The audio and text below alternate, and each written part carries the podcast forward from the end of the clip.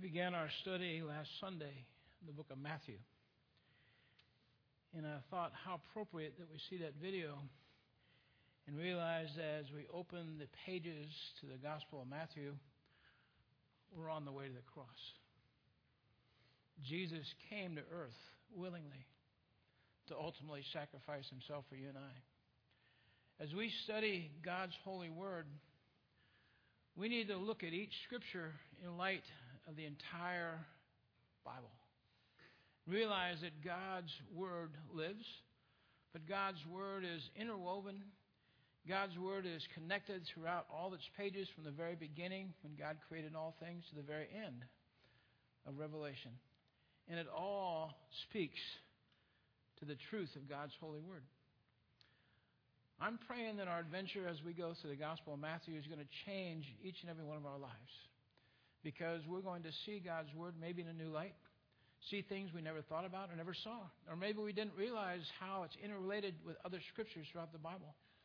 I shared with you last week the genealogy and how the depth of that genealogy proved that Jesus Christ was the legal royal heir of the throne of David. We're going to see some things today in the divine coming of Jesus Christ, how God sent his Son into this world that I'm praying that'll speak to your heart. But as we think about the book of Matthew here, as we think about these stories, and every one of the stories you saw in that video, we're going to see in the book of Matthew here. But I'm praying that we'll see God's light, God's word in a new way, that God will illuminate to, uh, to you and I, and yet again transform our life, that we get even more and more delighted and more and more excited about reading God's holy word, and allow God's word to wash over us, pour over us, and yet again transform our lives into everything that God would have us to be. So I'm praying that's your prayer as well. December 1903. Many of you have maybe been there before, but uh, in Kitty Hawk, North Carolina, Orville and Wilbur Wright flew for the very first time. They'd been defeated many times but didn't give up, and they finally flew for the very first time in early December 1903. They were so excited about that they sent a telegram, telegram home to their mother and their father, and they addressed it to their sister, Katharine. They said, Hey, we flew 120 feet. We'll be home for Christmas. And so Katharine was all excited, and she took it down to the paper, a small little town they lived in, and she wanted to put it in the paper that her brothers had had this great success. Well, the next day she got up and picked up her paper, and the paper said, Hey, the, the Wright brothers will be home for Christmas. Didn't say anything about flying. And so, you know, it's kind of interesting how, you know, they, the newspaper missed the biggest point of that little note. I want you to know this morning that God desires for us not to miss the most important things about His holy word. Over and over, we see throughout the Bible God sending His ambassadors and His missionaries here into this world to share the gospel of Jesus Christ with us, but also for us to know these things. The prophets, over and over throughout the whole history of Israel in the Old Testament, kept saying, Repent, Consecrate yourself. And why was it, were they saying that? Because God has something to say.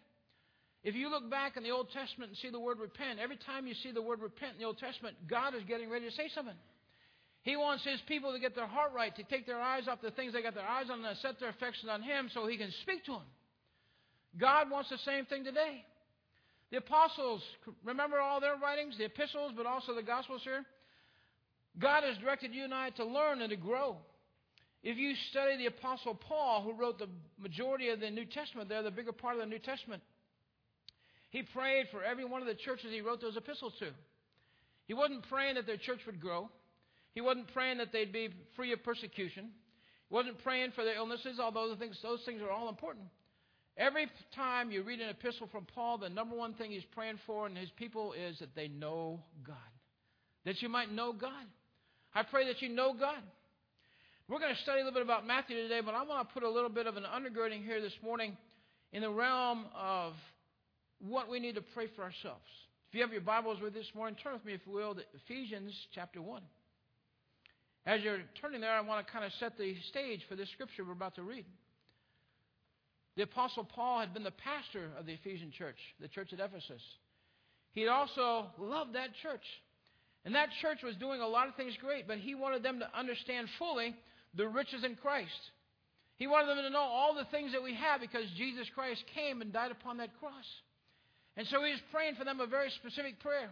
And I believe this is one of the greatest, most powerful intercessory prayers in the New Testament. And you're going to see the same thing here as we read it in just a moment. But Paul was desiring for his, his precious brothers and sisters at the church of Ephesus to know God. If you found your way to Ephesians 1, we're going to begin in the 15th verse. Stand with me this morning, if you will, out of reverence and respect to the reading of God's holy word.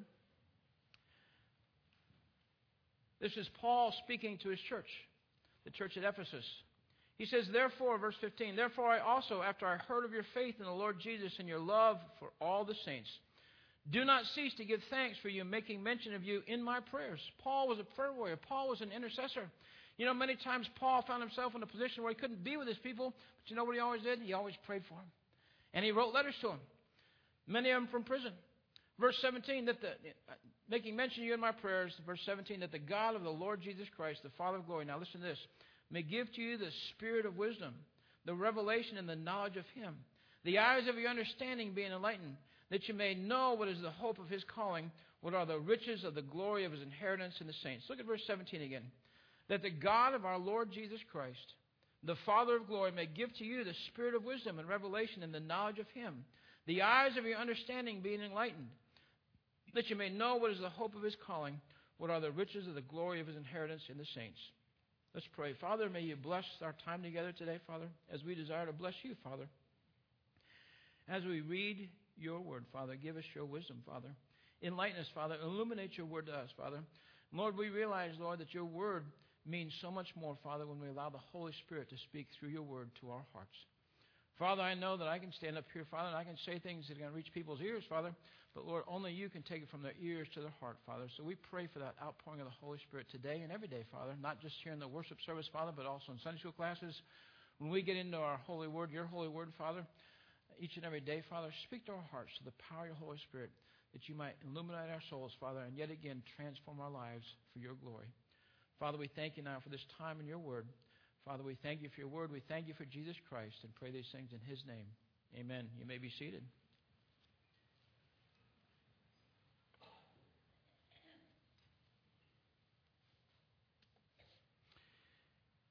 You may have heard this before, but everyone stands somewhere.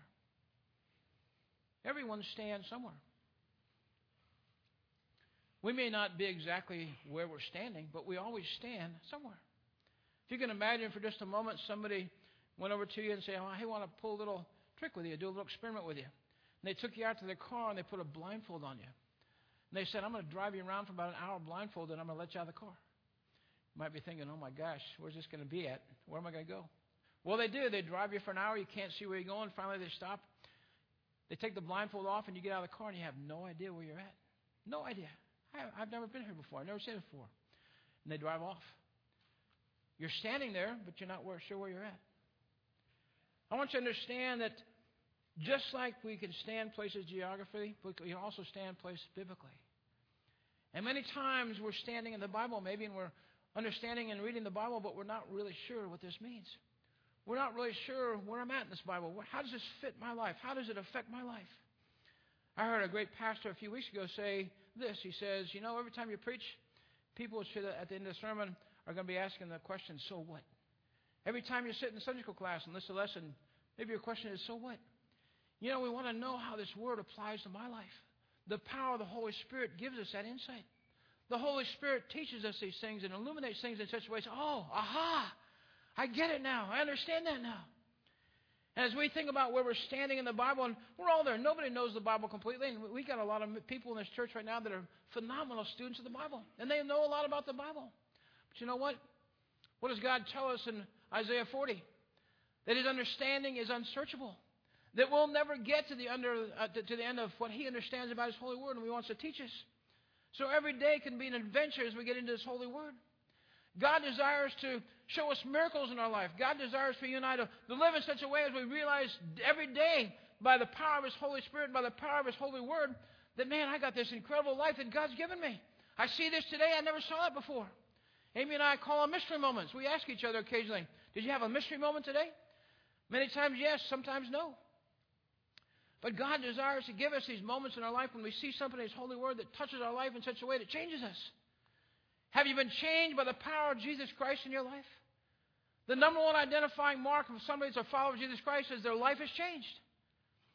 But God doesn't do the whole change the day you got saved. The day you got baptized and said, Hey, I'm proclaiming to the world I'm saved now because I got saved two weeks ago and now I'm baptized and you let the world know that I'm a believer in Jesus Christ and a follower. God desires to change us ongoing. Too many times, though, because we get so busy or we get focused on other things, we miss out on the opportunities every day to, for God to transform our lives because we don't spend enough time in His holy word. We don't look at God's holy word from His perspective and ask God, show me these things. We don't study God's word. I've been impressed with people through my lifetime where they know phenomenal facts about things. I mean, they're a walking dictionary, a walking encyclopedia. They know stuff. That's the way we need to be about the Holy Bible. To know God's holy word in such a way as, man, I know His word. But I can't wait to get back into it tomorrow because every time I get into His holy word, He shows me something different. Do we have a hunger and thirst for God's holy word? Blessed are those that hunger and thirst for righteousness, for God's word. Why? For they shall be filled up. Filled up with what? Filled up with God. Understand this world from God's perspective. See people from God's perspective. See the world from God's perspective. See the way I need to carry myself from God's perspective. God desires to show you and I things every single day. One thing for sure that you and I can know today that every one of us stands someplace in relationship to the Bible. That's between you and God, and that's your desire to say, hey, I want to stand in a greater way here with God in His Holy Bible. I'm praying maybe as we go through the book of Matthew that we can all kind of decide this is going to be the year of the Bible for me. I want this to be the year of the Bible in my life. I want to get into God's Word this year more than I ever have. Why? Because I believe every time I get in there, it changes me. God gives me these incredible things. God wants you and I to know this. He wants you and I to know where we're going to stand before we have to stand there. Did you hear that? God wants you and I to know where we're going to stand before we have to stand there. I want to understand how I need to treat this person that's mean to me. And I want to understand how to do that, where I need to stand before I have to actually face that person. I want to understand this world before I have to face some of the hard things in the world. You know, one of the things I've seen over the years, and it's, it's interesting, is a lot of times how, mine too, how our prayer life kind of goes up to a whole new level when we have a desperate need. How, how it goes up to a whole new level when I'm troubled about something, maybe something personally or something with a family member or something that's just uh, troubling. You know how my prayer life goes up to the next level? God wants us to be desperate for Him all the time. And when we're desperate for God all the time, you know what happens when those hard times come along? I'm always desperate for God, so I'm just desperate for Him now again. But we're already walking at a level with God where that light and momentary affliction that comes our way doesn't sink our ship.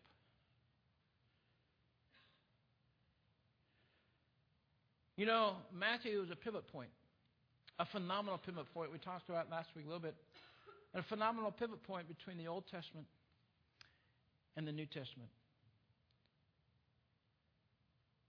The prophets have been silenced for 400 years, and all of a sudden, silence was shattered by the coming of Jesus Christ.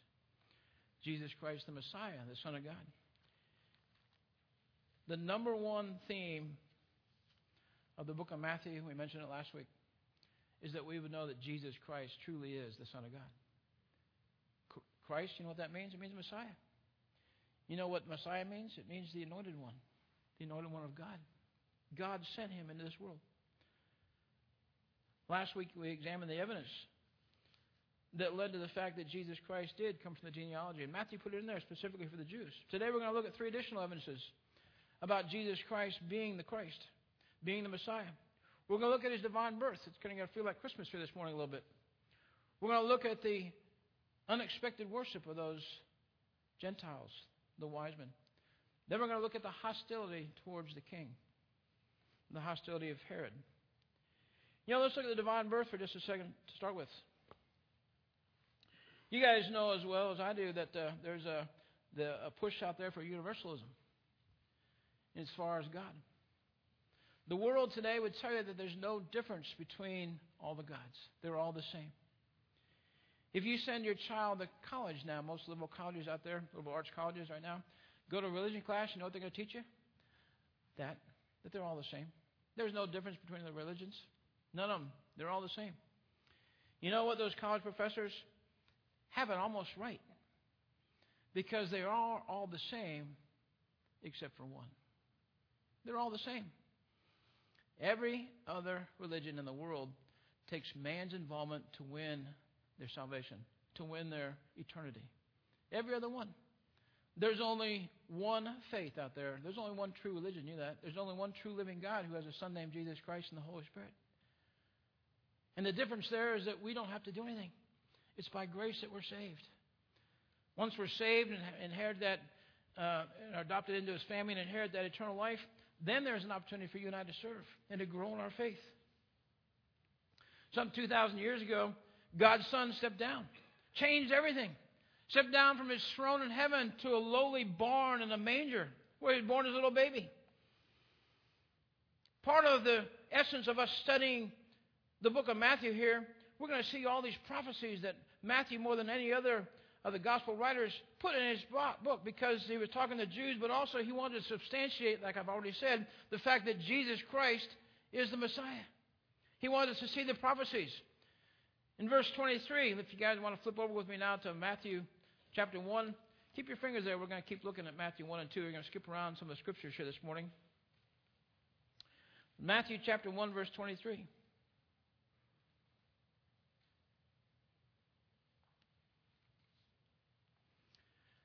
We see Matthew 20, Matthew chapter 1, verse 23 says, Behold, the virgin shall be with child and bear a son, and they shall call his name Emmanuel, which is translated God with us. I think many of you know that that's a direct quote from Isaiah, written 600 years before it showed up here in this Bible, in the, in the New Testament. It comes out of Isaiah 7 14. The premise that we're going to establish here in just a moment is the fact that the virgin birth is not an optional article of faith. It's not optional. It's essential to the gospel. If Jesus Christ had not been born of a virgin, he would have had a human father, which meant he was not God, nor could he be a Savior. If God had decided just to send a man for our salvation, you know what? That man could only sympathize for us. He could not save us. Listen to this. If God had sent just a God, Jesus Christ just as God, he could only judge us and condemn us. He could not save us because the sacrifice needed to be a sacrifice of a human being that was perfect. God sent his son as 100% man and 100% God. Jesus Christ was both. He set aside his abilities as God and operated on this earth as a man, just like you and I. He called upon the Holy Spirit. But he was the only sinless man that ever walked this earth. He walked without sin. Why? Because he kept his focus on God. Well, why did God send a man like Jesus Christ to this earth? That we might see God. That we might get to understand God in a greater way. That we might see that God loved us so very much that he gave his only son to die for us. That we'd understand the sacrificing principle. That we have an opportunity here in this world as ourselves to give ourselves away. He sent Jesus Christ that we might see an example of what it looks like to walk with God in a great way. We all fall short, we know that, and God understands that as well. we celebrate every Sunday in this church the fact that an infinite God sent his Son into this world as a man and also as God. God with us, Emmanuel means. We celebrate that every week. There's something about that name. I want you to imagine for a moment that you and I are great friends, and I am many good friends with many of you. but I came up today and pulled out my checkbook. And I decided I want to give you a blessing. So he said, Well, that's awfully nice, but you don't have to. And I write the check out, and you look at it, and it's got a million dollars on it, my check. You'd probably look at me and say, Well, that's probably not worth much. And you're right. That would bounce from here to kingdom come out of my bank account. But you know what? if a fellow by the name of Bill Gates walked up and gave you a check for a million dollars, or Donald Trump, or somebody that's got all the money out there, give you a, a check for a million dollars, you'd probably say, that's unbelievable! I just won the lottery." Listen very carefully. It's all about the name, okay? My name doesn't carry with it a million dollars in the bank.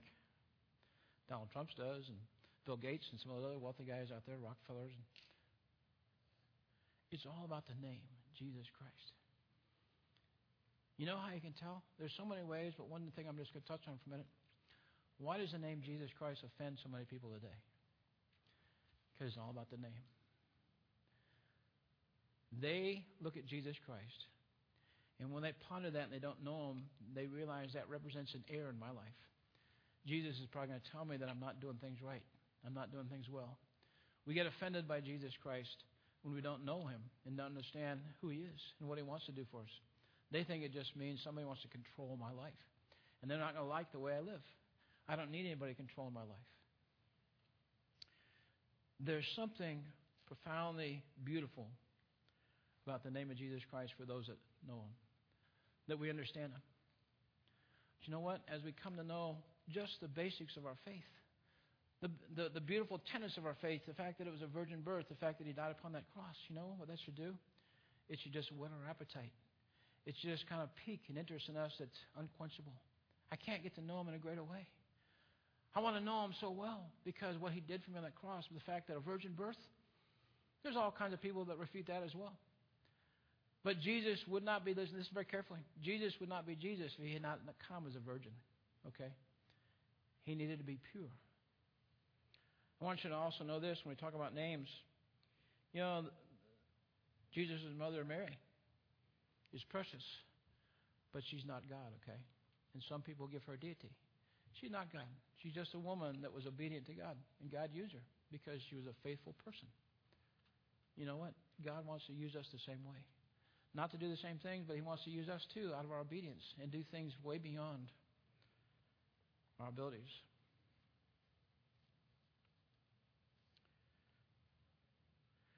You know, there's one other thing I want to talk about here in Jesus' birth, and we're going to move on and talk about the wise men for just a minute.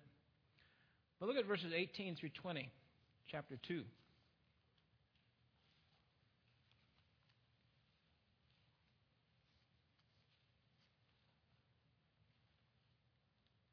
I'm sorry, chapter 1.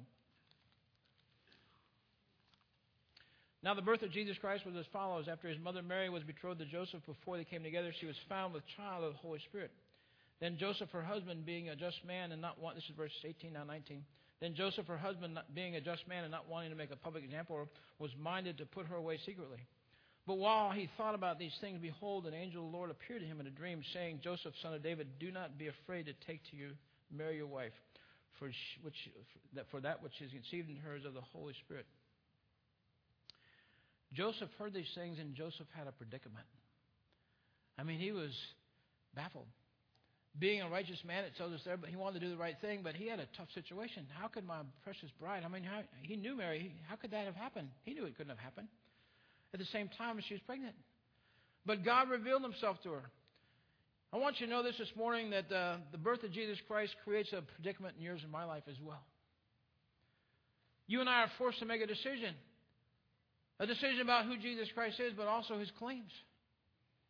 You and I find ourselves in a quandary sometimes following Jesus Christ. Why? Because it's tough.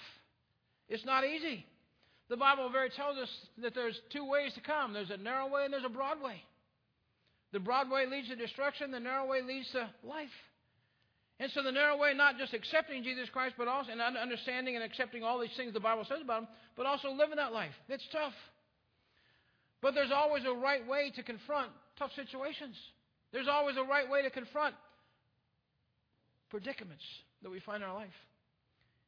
You know, it's interesting. The scripture we just read told us that Joseph took time and met with God.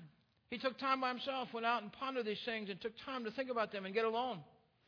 But also, I want you to know when we face a predicament, God has the direction for us. It's a matter of waiting. Doesn't always show it right, right then, but God always has an answer to the problem. And as we see that answer to the problem, we need to say, Yes, God, okay, I'm going to follow you. God, I'm feeling you leading this way. God, I need direction. God, I want to know which way to go. God wants to show us.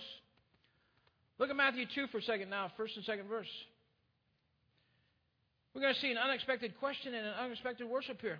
Now, after Jesus was born in Bethlehem, chapter 2, verse 1, in Judea in the days of Herod the king, behold, wise men from the east came to Jerusalem, saying, Where is he who has been born king of the Jews? For we have seen the star in the east and have come to worship him. The unexpected question here come Gentiles from the east. Gentiles that aren't Jews, that haven't had this whole scripture in front of them their whole life and taught from generation to generation. I believe they knew the scriptures, they saw them. That's how they knew that there was a Messiah coming to the Jews. Where is he? That's a question that every single person needs to ask themselves. Where is Jesus Christ in my life? Where is he in this world in my life? Where is he? It was a totally unexpected question coming from Gentile pagans. These guys were pagans. But they're wise men. They're called magi. We're not really sure where they're from. There's all kinds of speculation out there, but they, it says in the Bible they came from the east. Where is he? Totally unexpected that his own people did not know. Think about that. They didn't know. They weren't looking at the star. They weren't heading to Bethlehem. And how about this? Where is he? How about the priests? They knew, but they could care less. They could not care. You know, it's interesting. Herod asked the priests, you know, what about this king? Where's he supposed to be born? They knew right away. They said Bethlehem. Because it's in the Bible. Micah 5 2 says that Messiah is going to be born in Bethlehem. They knew. This is something I don't know if you're aware, and I, I, I thank God for the privilege I've had to go to Israel. Bethlehem is five miles away from Jerusalem. Five miles. It's not like it was half a country away. It was five miles away. You know how long it took to travel five miles that time? Maybe three hours, if that. If you're on a horse, you do it a lot quicker. Three hours away, and they did not care enough to go see that the Messiah was born in Bethlehem. How sad. You know, they pointed others to the Savior, but they didn't want to take the time personally to go see Jesus, the Messiah, born. You know, you may be wondering as you study this scripture over the years and heard it preached many times at Christmas time and read your Bible, how could God send His Son into the world and the world could care less? The world did not know. Remember the Gospel of John? In the beginning was the Word, and the Word was with God, and the Word was God.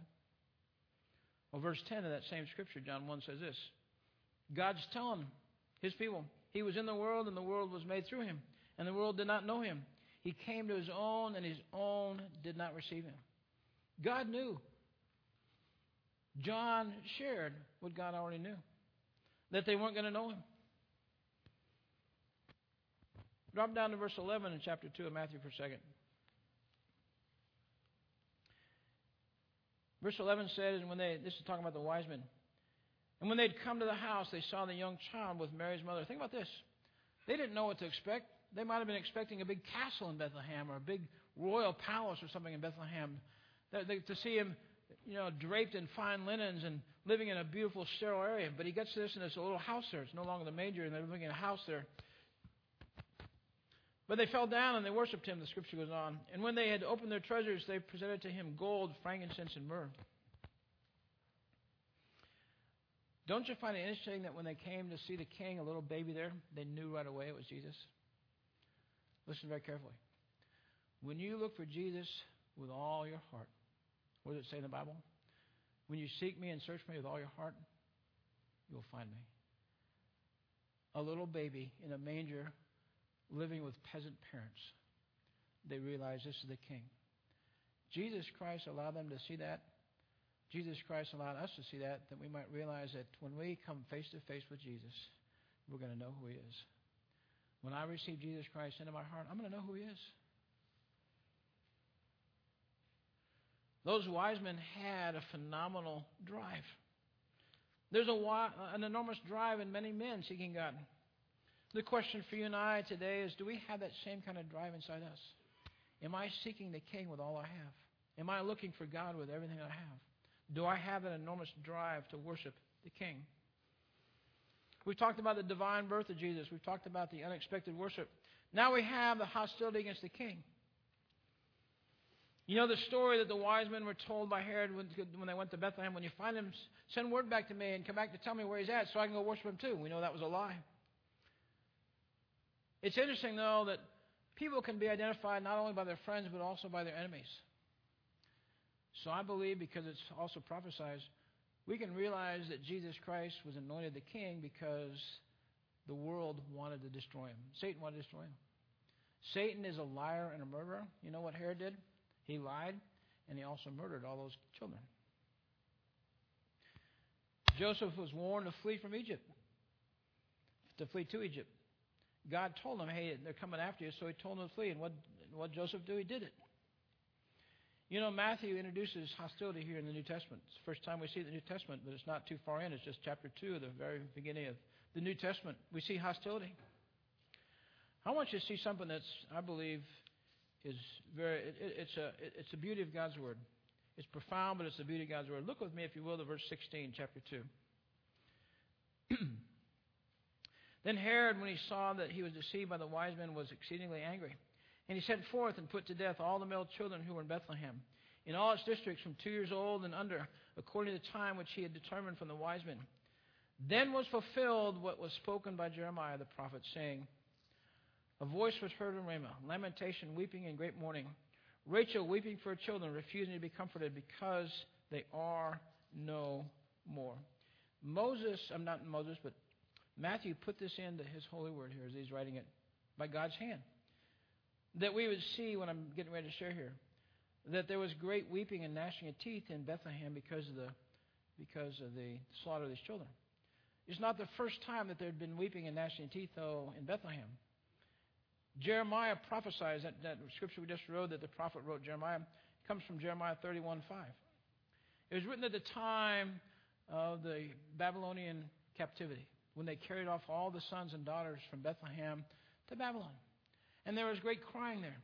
But I want to go back for a second, all the way back in Genesis 35. We see Bethlehem first mentioned. Bethlehem's mentioned there because that is the burial place of Rachel, the favorite wife of Jacob. Okay, you remember that story. Rachel died giving birth to ultimately Benjamin. I don't know if you know this, though, that when Rachel decided to name that son that was yet to be born, she named him Benoni. Benoni. Rachel died giving birth to Benoni. Benoni, what does it mean in the Hebrew? It means son of my sorrow. Don't miss this. This is, this is beautiful. God's word. Jacob renamed Benoni Benjamin. Benjamin means son of my right hand. Listen very carefully. Think about that. Benoni means son of my sorrow. Benjamin means son of my right hand. Rachel buried in Bethlehem where Jesus Christ was born. Jesus Christ is known as the man of sorrows and acquainted with grief. He's also now, it tells us in Acts, now the Son of God's right hand. Both those names, 1,500 years prior to Jesus Christ showing up on earth, speaking about those two boys and ultimately Jesus Christ. Just the, the, the depth and the interwoven secrets that God has in His Bible as we dig a little bit deeper and see these things and understand how God was prophesizing even all the way back then that His Son. You know, up until the coming of Jesus Christ, Bethlehem was just a small city, but it was also known as a place of death because that's where Rachel died. But when Jesus Christ came, most people don't even know that Bethlehem is, birth, is the burial place of Rachel. What do they know Bethlehem as? The birth of Jesus Christ. So it's no longer, Bethlehem is no longer known as a place of death. It's, no long, it's now known as a place of life. The coming of Jesus Christ. The gospel of Jesus Christ. As we study these scriptures and we dig deeper and deeper as we get into Matthew here, Jesus is on the way to the cross. The question for you and I this morning is so what? I don't mean that to be coarse or, or mean. I mean for you and I each to look at this thing. So, what does that mean to me? What do these scriptures speak to me? As we look at those three presentations we looked at today, the wise men were worshiping the king. Herod was being hostile to the king, and those priests were being indifferent and ignoring the king. You know, as we think about the world today that we live in out there, there's those of us that worship the king. There are those truly out there that are hostile to the king, killing Christians and things we see around the world, unfortunately. The martyrdom of so many Christians through the generations. Then we have the Jewish priests those that resemble them, that are just indifferent and ignore the truth of Jesus Christ.